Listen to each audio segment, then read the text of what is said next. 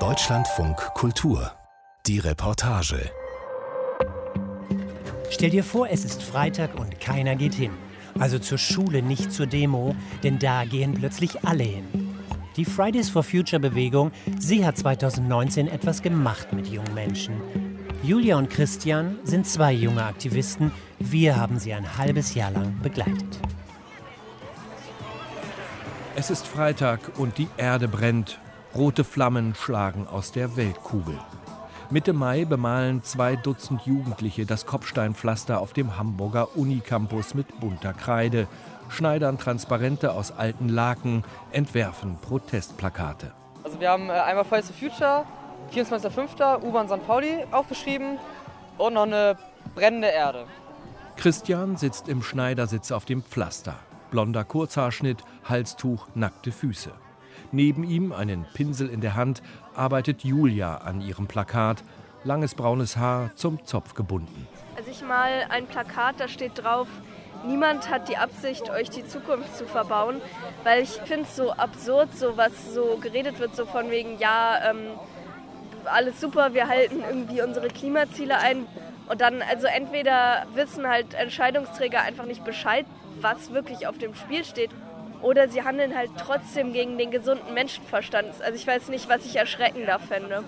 Julia ist 17, Christian schon 22 Jahre alt. Beide sind Teil der noch jungen, aber unglaublich erfolgreichen Hamburger Fridays for Future Bewegung. Julia geht noch zur Schule und macht nächstes Jahr Abitur. Den Stoff, den sie freitags verpasst, holt sie auf eigene Faust nach. Christian studiert Elektrotechnik an der Technischen Universität und beide erleben wie in Zeitraffer, wie ihre Bewegung wächst. Im Dezember 2018 meldet Julia ihre erste Demo an. Dann haben wir eben für Hamburg so eine WhatsApp-Gruppe gemacht, um Leute zu sammeln, die rumgeschickt. Und zwei Tage später standen wir halt auf dem Rathausmarkt. Mit wie vielen Menschen standet ihr da? So 50 ungefähr. Ich habe, glaube ich, 15 angemeldet und war schon richtig begeistert, dass da so viele Leute aufgetaucht sind. Und als wir dann das nächste Mal auf dem Rathausmarkt waren, waren wir fast 2000. Das war schon ein tolles Gefühl so. Und am 15.03. haben wir dann die 10.000 nicht ganz geknackt, aber 10.000 waren es schon.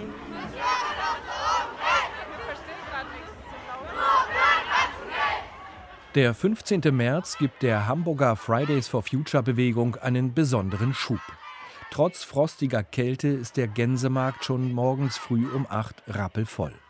Schülerinnen und Schüler, dick eingepackt, halten ihre Schilder hoch, können es kaum erwarten, loszulaufen. Alle wissen, heute ist Greta Thunberg in der Stadt, die Schwedin, die für die Schülerschaft Vorbild ist, deren damals noch einsamer Klimastreik in Stockholm junge Menschen auf der ganzen Welt politisch aufgeweckt hat. An diesem Freitag zeigt sich, die jungen Leute sind nicht allein. Im Demozug marschieren auch einige Eltern und Großeltern mit. Dass die Schüler so mobil machen, finde ich grandios. und sagen Sie, haben Sie schon so eine Protestvergangenheit? Sehe ich so aus? Ja, natürlich auch. Ich bin total beeindruckt von der Greta Thunberg und von diesem ganzen Protest. Ich finde das sensationell, dass die jungen Leute für ihre Zukunft streiken. Dass die Kinder und Jugendlichen für ihren Protest die Schule schwänzen, sei völlig okay, erklärt die ältere Dame. Eine bessere Schule fürs Leben könne es doch gar nicht geben. Der Demozug setzt sich in Bewegung. Es geht einmal um die Binnenalster, über die Kennedy-Brücke, dann durch die Mönckebergstraße zum Rathausplatz. Der ist eine Viertelstunde später brechend voll. Gefordert werden ein schneller Kohleausstieg, ein Preis für jede ausgestoßene Tonne Kohlendioxid, mehr Respekt vor der Natur. Die Polizei geht von 3800, die Veranstalter von 10.000 Demonstrierenden aus. Bevor Greta Thunberg auf die Bühne kommt, spielt eine Schulband, sprechen Schüler aus Pinneberg, Lüneburg und Berlin Grußworte. Dann kommt der Redebeitrag von Greta Thunberg. Mit weißer Pudelmütze steht die Schwedin auf der Bühne, begrüßt die Schülerschaft mit einem knappen Moin, macht klar, worum es ihr geht. the politicians and the people in power have gotten away with not doing anything to fight the climate crisis. But we will make sure that they will not get away with it any longer. We will continue to school strike until they do something. Greta Thunberg hält eine kurze Rede, keine zehn Minuten. Die Schülerinnen und Schüler sind trotzdem begeistert. Also ich finde sie mutig, dass sie das alles für uns macht. Und ich bin auch froh, dass sie sich für etwas einsetzt. Und ich finde es auch schön, dass so viele Leute sie unterstützen. Und ich finde, sie kann stolz auf sich sein. Und wir auch, dass wir sie unterstützen. Zurück auf dem Unicampus beim Plakatemalen bei Christian und Julia, knapp zwei Monate nach Greta Thunbergs Auftritt in Hamburg. Dass die Zahl der Klimaprotestler in so kurzer Zeit von 50 auf 10.000 angewachsen ist, macht beiden Mut. Aber ich glaube, wenn man länger dran bleibt, also wenn man es jetzt noch ein halbes Jahr durchzieht, irgendwann ist die Politik gezwungen zu reagieren. Also man kann nicht jede Woche hunderte von tausend Menschen auf die Straße, wenn die auf der Straße sind und demonstrieren, kann man das nicht einfach als Politik einfach nur zuschauen, das geht nicht. Also irgendwann muss man was machen. Muss halt nur genug Biss haben. Für Julia und Christian ist klar, es läuft zu viel schief auf dem Globus. Die Politiker reden nur vom Klimaschutz und tun viel zu wenig. Der Erfolg der Bewegung macht die Medien immer neugieriger. Wer geht da eigentlich auf die Straße und wer organisiert das alles? Einen schönen guten Abend. Ich freue mich sehr, dass Sie dabei sind. Herzlich willkommen zu unserer Sendung, in der wir gleich zu Beginn sehr herzlich Julia Öpen begrüßen. 17 Jahre alt, Schülerin aus Hamburg. Ende März hat Julia ihren ersten großen Fernsehauftritt. Bei Markus Lanz gibt sie der FDP-Politikerin Katja Suding Kontra. Ganz unaufgeregt, in Jeans, Turnschuhen und Kapuzenjacke. Das kann nur über Forschung, über Technologieoffenheit, über gute fortschrittliche Politik passieren. Das geht nur über technologischen so. Fortschritt, um Klima einzuführen. Ich sehe, ich sehe, ich sehe, ja. Ich sehe selbst aus dieser Distanz die Halsschlagader bei Julia Oecken jetzt so langsam durchkommen. Naja, also es ist ja damit nicht getan, dass man Ausschüsse bildet und Abkommen trifft. Also dadurch wird ja noch kein CO2 eingespart, sondern wir brauchen jetzt Handlungen und wir brauchen jetzt eine Regierung, die die Klimakrise als Krise ernst nimmt. Es kann eben auf gar keinen Fall heißen, dass wir uns hier in Grund und Boden diskutieren, während wir draußen alle Kipppunkte überschreiten. Das ist ein Punkt. Vor Publikum zu reden fällt ihr nicht schwer, erzählt Julia auf dem Unicampus. Mit einer Berufspolitikerin von der FDP über Klimaschutz zu diskutieren, aber schon. Das Seltsamste, so was ich von ihr gehört habe an dem Nachmittag, war, ja, aber wir können das ja nicht umsetzen. Also die Politik kann das ja nicht umsetzen. Das müssen irgendwie die Ingenieure machen oder sowas. So, wo ich mir so denke, ja, wofür haben wir dann ein Parlament, wenn das keine Gesetze schreibt? Keine Ahnung, genauso wie mir ja jemand vorschreiben kann, bei Rot bleibst du stehen und bei Grün gehst du über die Ampel, kann mir ja jemand sagen, so viele Treibhausgase gehören in die Luft und dann ist Schluss. Wir sind hier, wir sind laut. Die Demo, für die Julia, Christian und ihre Mitstreiter die Plakate gemalt haben, startet am 24. Mai am Millantor. Die Sonne scheint, immer mehr junge Menschen strömen auf die von der Polizei gesperrte Kreuzung. Ein großer Lautsprecherwagen rollt langsam in Position. Mitten im Trubel kümmert sich Julia darum, dass genügend Ordner den Zug begleiten. Wie viele Leute erwartet ihr heute hier? Also ich denke, wir werden schon mindestens 10.000 Leute. Also 10.000 waren wir in den Ferien am 15.03. und auch als Greta da war. Und ich denke, das kriegen wir hin, das eventuell noch zu toppen. Alles klar. Und dein Job heute hier ist Ordnerin? Nee, also offiziell nicht, weil ich noch nicht volljährig bin. Aber ich achte natürlich auch so ein bisschen darauf, dass das hier alles gut abläuft. Und genau, ich verteile noch Flyer für zwei tolle Veranstaltungen nach der Demonstration. Das ist mehr so ein bisschen bildungspolitisches Programm, wo es halt inhaltlich auch um Klimawandel und was so damit zusammenhängt geht. Hinten am Lautsprecherwagen winkt eine der Organisatorinnen. Julia muss los mit anpacken. Mittendrin steht auch schon Christian neben seinen Kommilitonen. Vor sich ein breites Transparent aus einem alten weißen Bettlaken. Was steht drauf? Äh, Universities for Future. Also äh, wir wollen so einen kleinen Studieblock quasi machen mit allen Studierenden zusammen aus Hamburg und genau. Und sag mal so, der, der Vorlauf jetzt äh, hin zur Demo, hattest du viel um die Ohren oder ging das? Wir haben jetzt die letzten vier, fünf Tage noch plakatiert und geflyert überall. Und ich war, glaube ich, an drei von fünf Tagen quasi dabei. Also ja, war schon äh, viel zu tun. Also das mit der Regelstudienzeit war, glaube ich, sowieso schon durch, ne? äh, ja, das ist... Äh, ich bin schon so im achten Semester, das heißt, Regelstudienzeit ist schon vorbei quasi. Christian lacht, schüttelt den Kopf. Für ihn ist klar, im Moment steht sein Klimaprotest ganz oben. Ganz egal, ob er am Ende zwei, drei Semester länger studieren muss als geplant.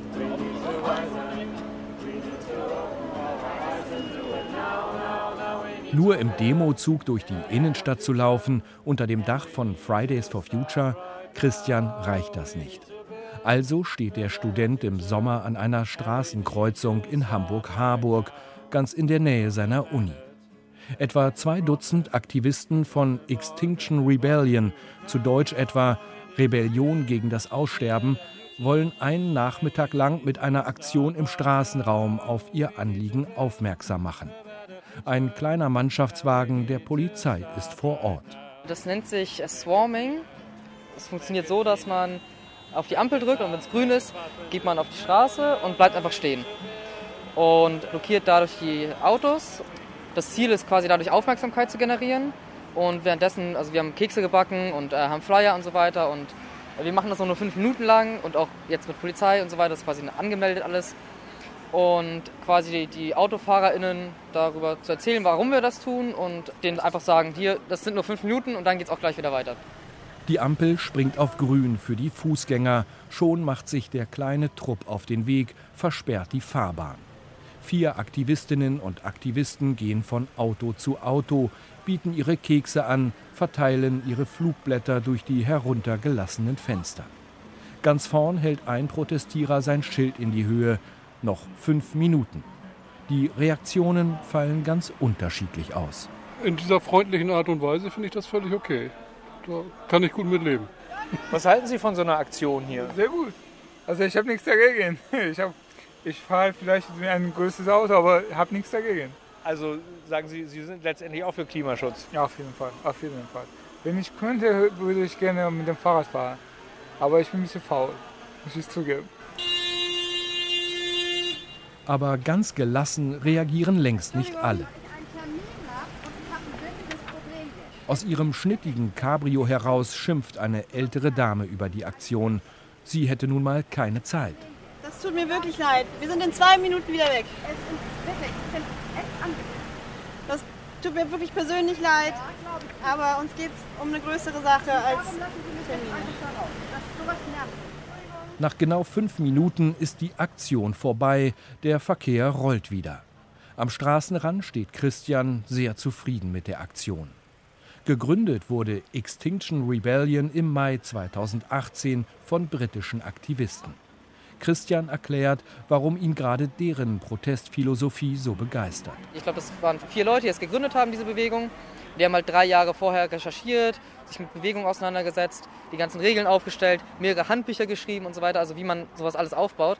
Und das ist halt irgendwie ganz angenehm, dass man einfach quasi Teil davon wird und schon alles, die ganzen Strukturen da sind, weil die halt schon alle sich ausgedacht wurden. Bei Fridays for Future ist halt das äh, Spannende, dass man da halt diese Strukturen irgendwie selber aufbauen muss und sich selber darüber Gedanken machen muss, was natürlich auch irgendwie anstrengend ist, weil es halt kräftezehrender ist, als einfach aufgenommen zu werden quasi. Zu den Regeln von Extinction Rebellion gehören das Bekenntnis zur Gewaltfreiheit, die Bereitschaft zu zivilem Ungehorsam, dazu zu den eigenen Aktionen zu stehen, Gesicht zu zeigen. Auch wenn sein Protest strikt gewaltfrei abläuft, auch wenn die Aktion in Harburg angemeldet unter den Augen der Polizei ablief, Christian muss sich dafür scharfe Kritik anhören. Ausgerechnet von seinen Großeltern, die ihn, sagt Christian, erst zu einem politisch denkenden Menschen gemacht haben. Moin, moin, moin. Moin. Schönen Tag. Die beiden leben in Hamburg-Bergedorf, ernähren sich vegetarisch, haben schon vor Jahren ihr Auto verkauft und erfreuen sich am Wildwuchs, an den Vögeln in ihrem Garten. Bevor Christian in sein Studentenzimmer zog, hat er einige Jahre mit ihnen zusammen im Einfamilienhaus gelebt. Auf dem Esstisch stehen Kaffee und Kuchen bereit und die Debatte über das Für und Wider von Christians Protest lässt nicht lange auf sich warten. Sitzblockaden und sich wegtragen lassen, äh, finde ich nicht okay. Das war eine Sitzblockade, machte er zu der gleichen Zeit, als unsere Tochter Kind kriegte, also wirklich in der Entbindung stand. Und ich habe zu ihm gesagt, ich sage so, jetzt kann die Hebamme nicht zu Dagmar kommen, weil du auf der Straße sitzt. Findest du das okay?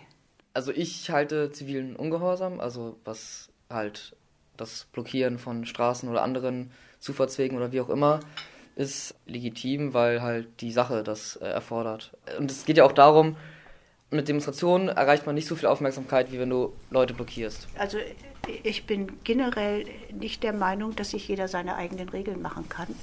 Zumindest nicht in einer Demokratie.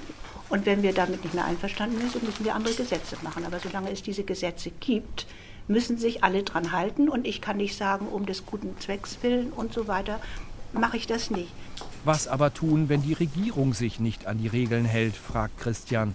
Wenn die im Pariser Abkommen vereinbarten Klimaziele nicht eingehalten werden. Dann müssen, findet er, von den Klimaaktivisten auch Grenzen überschritten werden. Klar ist dabei, für all seine Aktionen gibt es nicht verhandelbare Grenzen. Infrastruktur beschädigen oder allgemein irgendwelche Gegenstände beschädigen oder irgendwelche Läden oder was auch immer, das oder Menschen verletzen, das ist äh, die Grenze. Also das würde ich nie tun.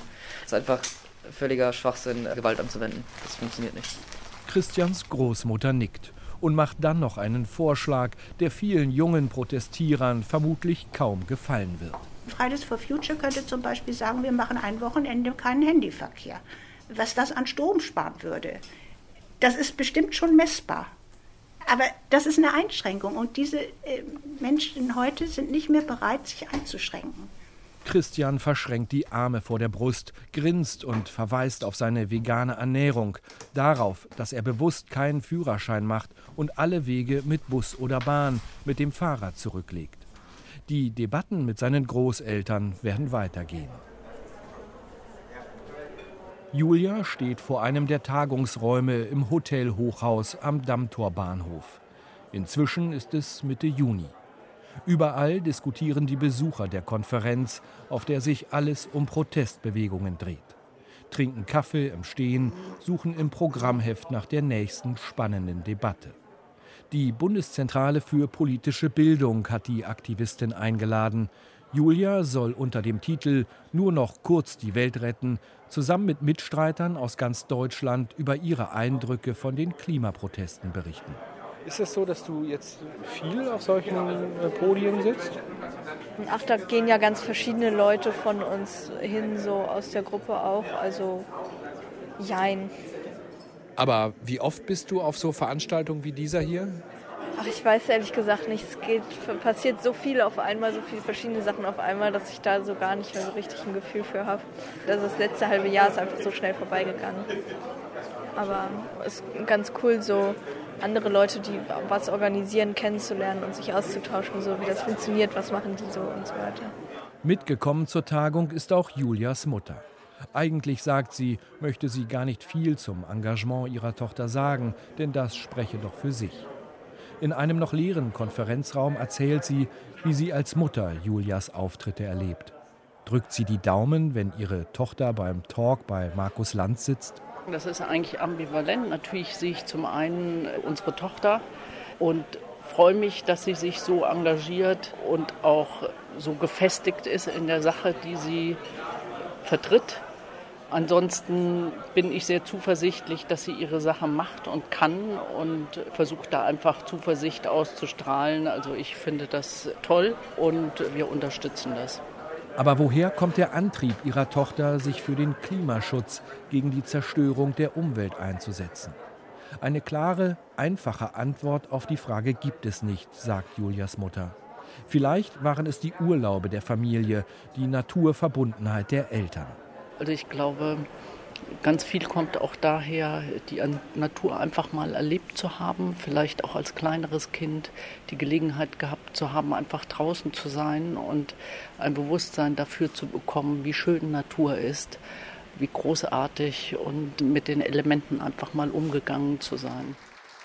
Julia Öpen von Fridays for Future, also Mitorganisatorin aus Hamburg. Der Saal ist voll, rund 80 Menschen hören zu. Zum Einstieg will der Moderator von Julia wissen, was sie von den oft quälend langen Entscheidungsprozessen in Bundestag und Landtagen hält.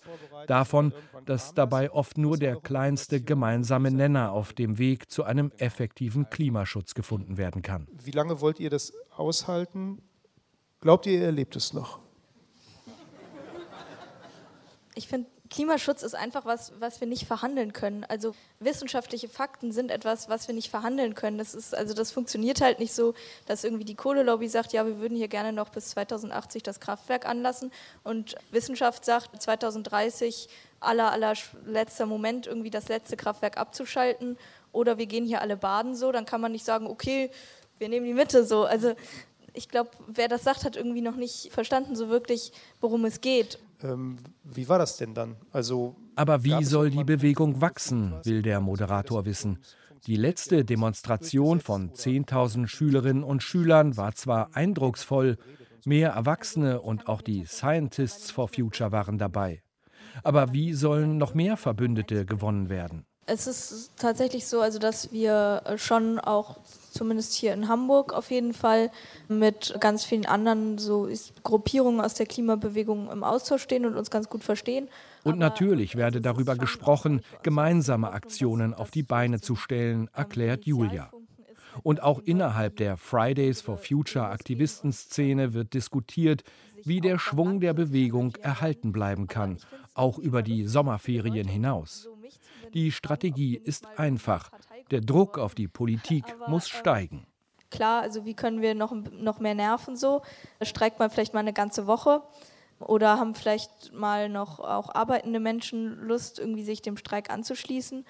Ähm, und ansonsten denke ich, sehen wir uns auch so ein bisschen mehr als vielleicht den Einstieg für Leute, die sich dann vielleicht noch, noch weiter woanders engagieren, bei, bei Bewegungen, die zum Beispiel irgendwie wie Ende Gelände vielleicht Kohleinfrastruktur blockieren. Die Ende Gelände-Aktivisten legen mit ihren gewaltfreien Aktionen seit 2015 immer wieder Kohlegruben still. Und weil dabei auch Mitglieder der radikalen interventionistischen Linken mitmachen, taucht Ende Gelände auch in den Berichten des Bundesamts für Verfassungsschutz auf. Nach der Veranstaltung steht Julia noch mit ihren Mitdiskutanten zusammen, knüpft Kontakte, lässt sich erklären, wie andernorts politischer Protest organisiert wird. Draußen auf dem Gang des Tagungshotels ist auch Dieter Rucht unterwegs. Der Soziologieprofessor aus Berlin, Spezialgebiet soziale Bewegungen und politischer Protest, muss eigentlich zum Zug zurück in die Hauptstadt. Aber es bleibt noch Zeit für ein kurzes Interview. Gab es in der Geschichte der Bundesrepublik schon einmal eine ähnlich breite Jugendbewegung? Ähnlich breit nicht. Also es gab schon auch Demonstrationen, Kampagnen, die gut bestückt waren mit Jugendlichen. Irakkrieg 1991. Es gibt in den USA die jugendliche Bewegung gegen die Waffengesetze in den USA. Und es gab immer wieder mal Einzelproteste, wo Jugendliche stärker vertreten waren. Aber sozusagen als reine Form, äh, die auch getragen wird von sehr jungen Leuten, ist es eigentlich schon neu. Aber die jungen Klimaschützer müssten sich etwas Neues einfallen lassen. Immer nur die Schule zu schwänzen, wird auf Dauer zum Ritual. Die Medien würden sich schnell abwenden, glaubt Rucht, das Interesse zurückgehen. Eine Möglichkeit wäre, dass sie auch offensiver werden. Also es ginge dann in Richtung zivilen Ungehorsams, in welcher Form auch immer, der definitionsgemäß strikt gewaltfrei ist. Aber es ist ein sehr, sehr heikles Thema, denn da kann man eigentlich nicht die gesamte Öffentlichkeit dafür gewinnen. Man spaltet vielleicht auch Teile der Bewegung, die sagen, das geht mir zu weit. Also äh, es könnte funktionieren, aber da gibt es keine Garantie. Dieter Rucht schaut auf die Uhr. Höchste Zeit. Den ICE nach Berlin will er nicht verpassen.